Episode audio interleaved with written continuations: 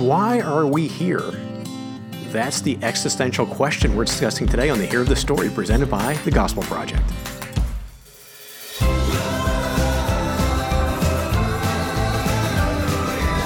Thanks for joining us for today's episode of The Hero of the Story, a podcast to help you explore the big story and big truths of Scripture. I'm Brian Depose, and with me is Aaron Armstrong. So, Brian, I got an important question for you. Why are we here? That's the question. I mean, we're here right now because we're recording a podcast. Oh, okay. There we go. Well, that's good.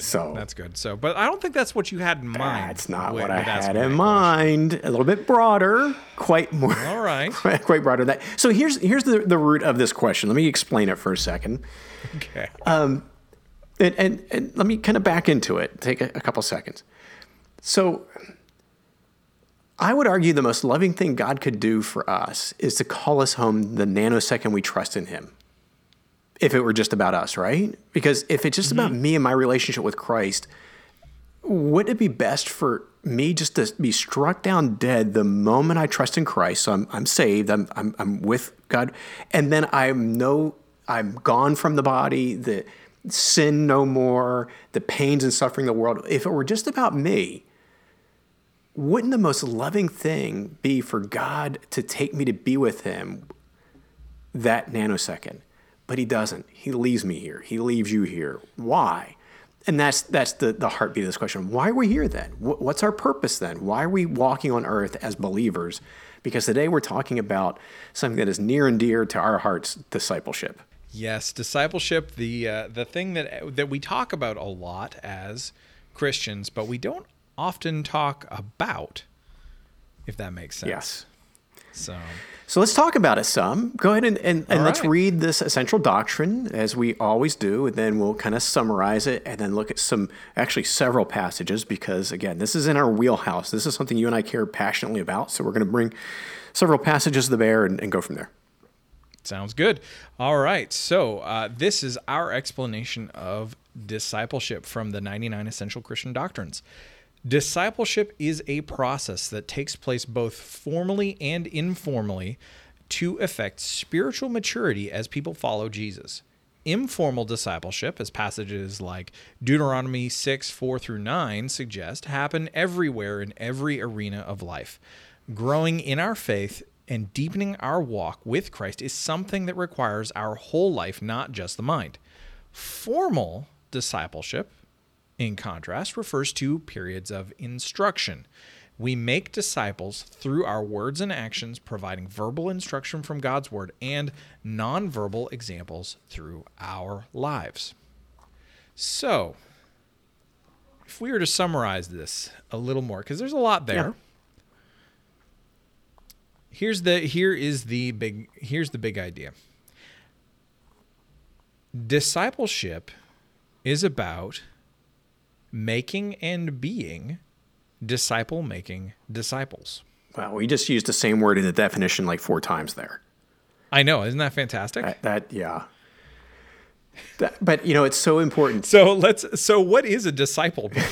Let's start with that. Yeah, and as we talked about, a disciple is, you know, some people kind of define it as a learner or a follower. It's really those of us in Christ. We've talked about this in other episodes. We are emulating him. We are people who are following him and living like him in word and deed.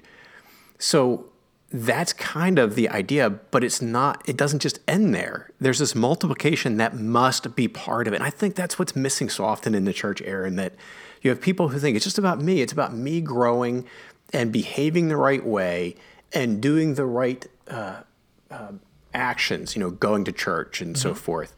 And that's all it's about. No, it has to include making other disciples. Yes. So that multiplication, disciple-making disciples, is so critical.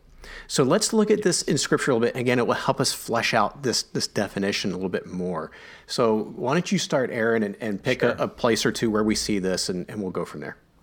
All right. Well, I'm going to start with the most obvious passage that we can, because it's the right one to start with, which is the mandate to make disciples. And that, of course, is Matthew 28:18-20. It says, all authority has been given to me in heaven and on earth. Go, therefore, and make disciples of all nations, baptizing them in the name of the Father and of the Son and of the Holy Spirit, teaching them to observe everything I have commanded you.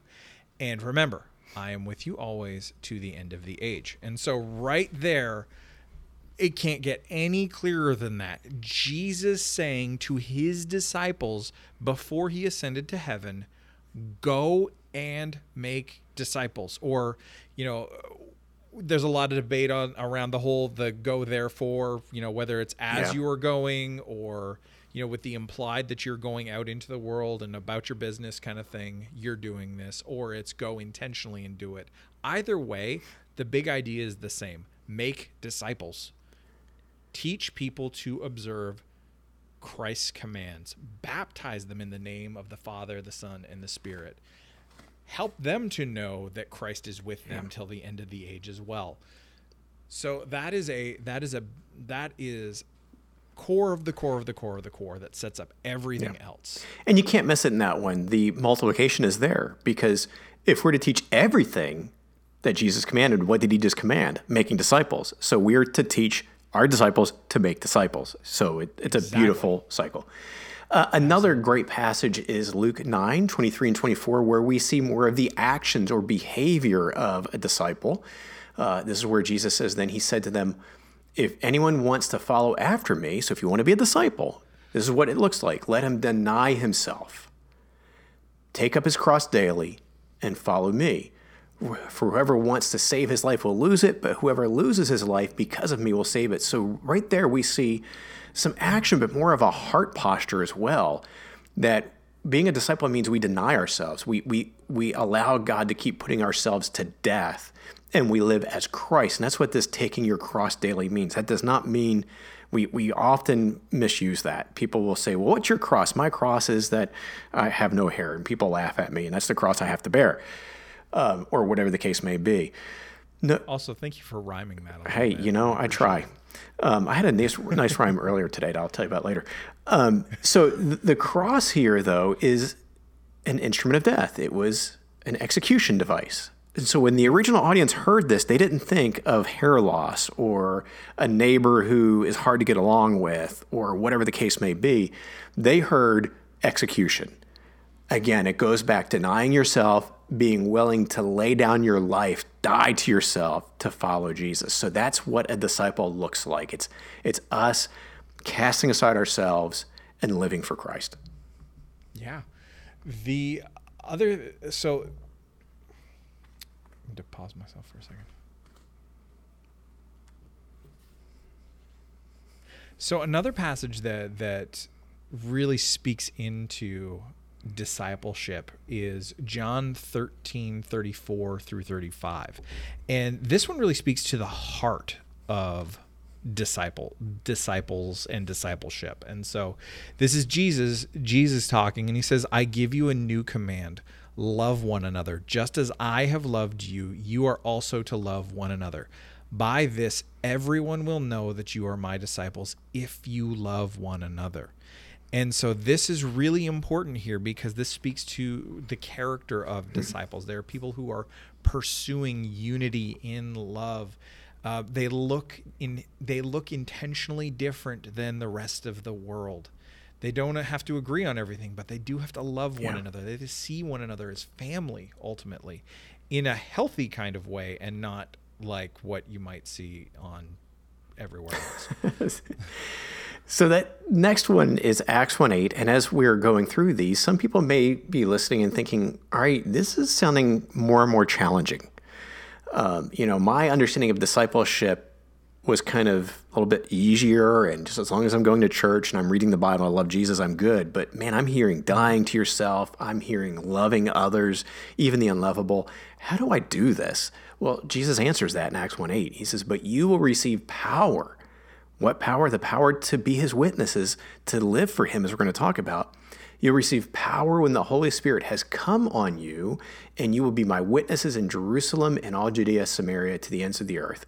So how do we live as disciples? It's not in our own power. It's in the Holy Spirit's power. And what does it compel us to do? Again, to witness. How do we witness? Two ways. in words as we verbalize the gospel, but also in deeds as we live a life that looks like in Christ. Yeah, and that speaks into into our next passage as well, because when we went through the description of this doctrine, we talked about informal and formal discipleship, and informal instruction. And so this next passage really speaks to that whole life approach to discipleship, that it's not a set, that it's not limited to a class, it's not limited to certain practices and certain habits at certain times. It is related to everything we do. So whether it's eating chicken wings or doing our jobs or cutting our lawn or pumping gas, there's a way in which all of that is a model of our discipleship and evidence of our discipleship. And so that's Acts 20, verses 17 through 24, which says, now from Miletus, he sent to Ephesus and summoned the elders of the church. And they came to him, and he said to them, you know, from the first day I set foot in Asia, how I was with you the whole time, serving the Lord with all humility, with tears, and during the trials that came to me through the plots of the Jews. You know that I did not avoid proclaiming to you anything that was profitable or from teaching you publicly and from house to house. I testified to both Jews and Greeks about repentance toward God and faith in our Lord Jesus. And now that I am on my way to Jerusalem. So obviously this is Paul talking, but now I'm on my way to Jerusalem, compelled by the Spirit, not knowing what I will encounter there, except that in every town the Holy Spirit warns me that chains and afflictions are waiting for me. But I consider my life no value to myself. My purpose is to finish my course and the ministry I received from the Lord Jesus to testify to the gospel of God's grace.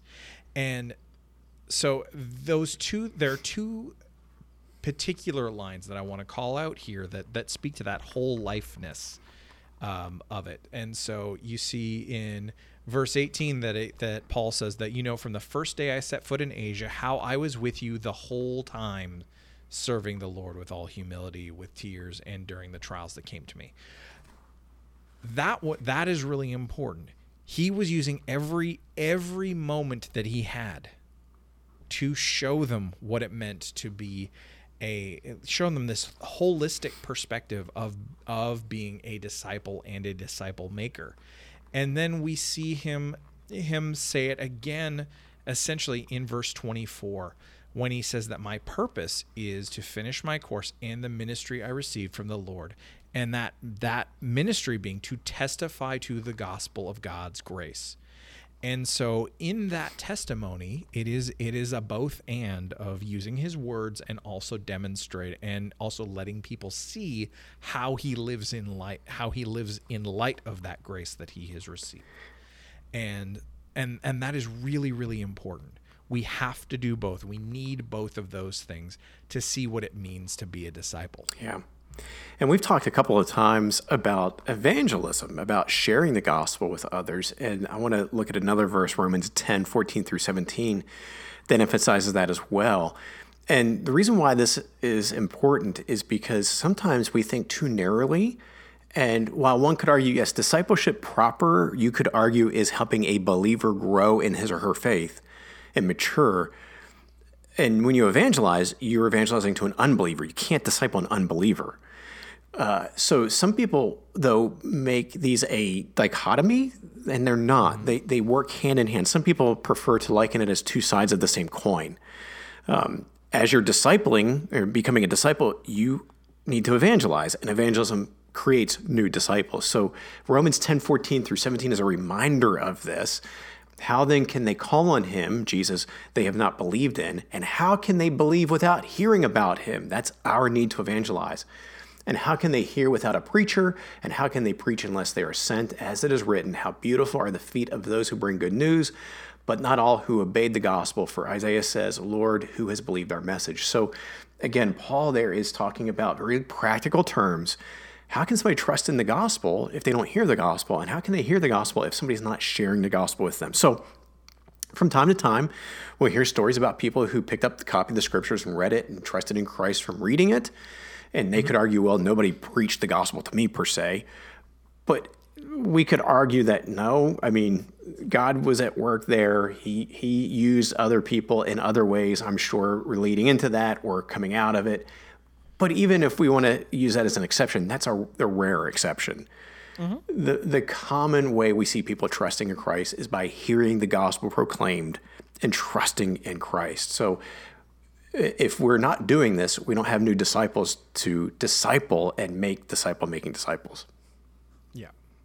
Yeah. So the next one that we've got, and this is the last on our list of passages, is 2 Timothy 2, 1 and 2.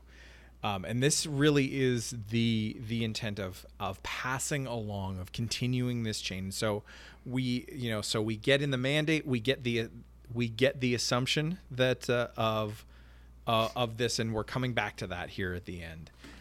So Paul, writing to Timothy, says, "Therefore, my son, be strong in the grace that is in Christ Jesus.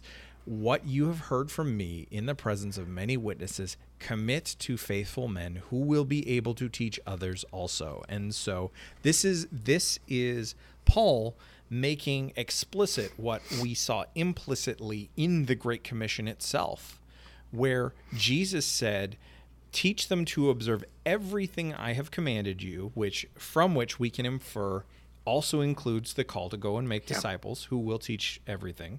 Here, Paul is just outright saying it. He's saying, commit this to faithful men to do this. All right.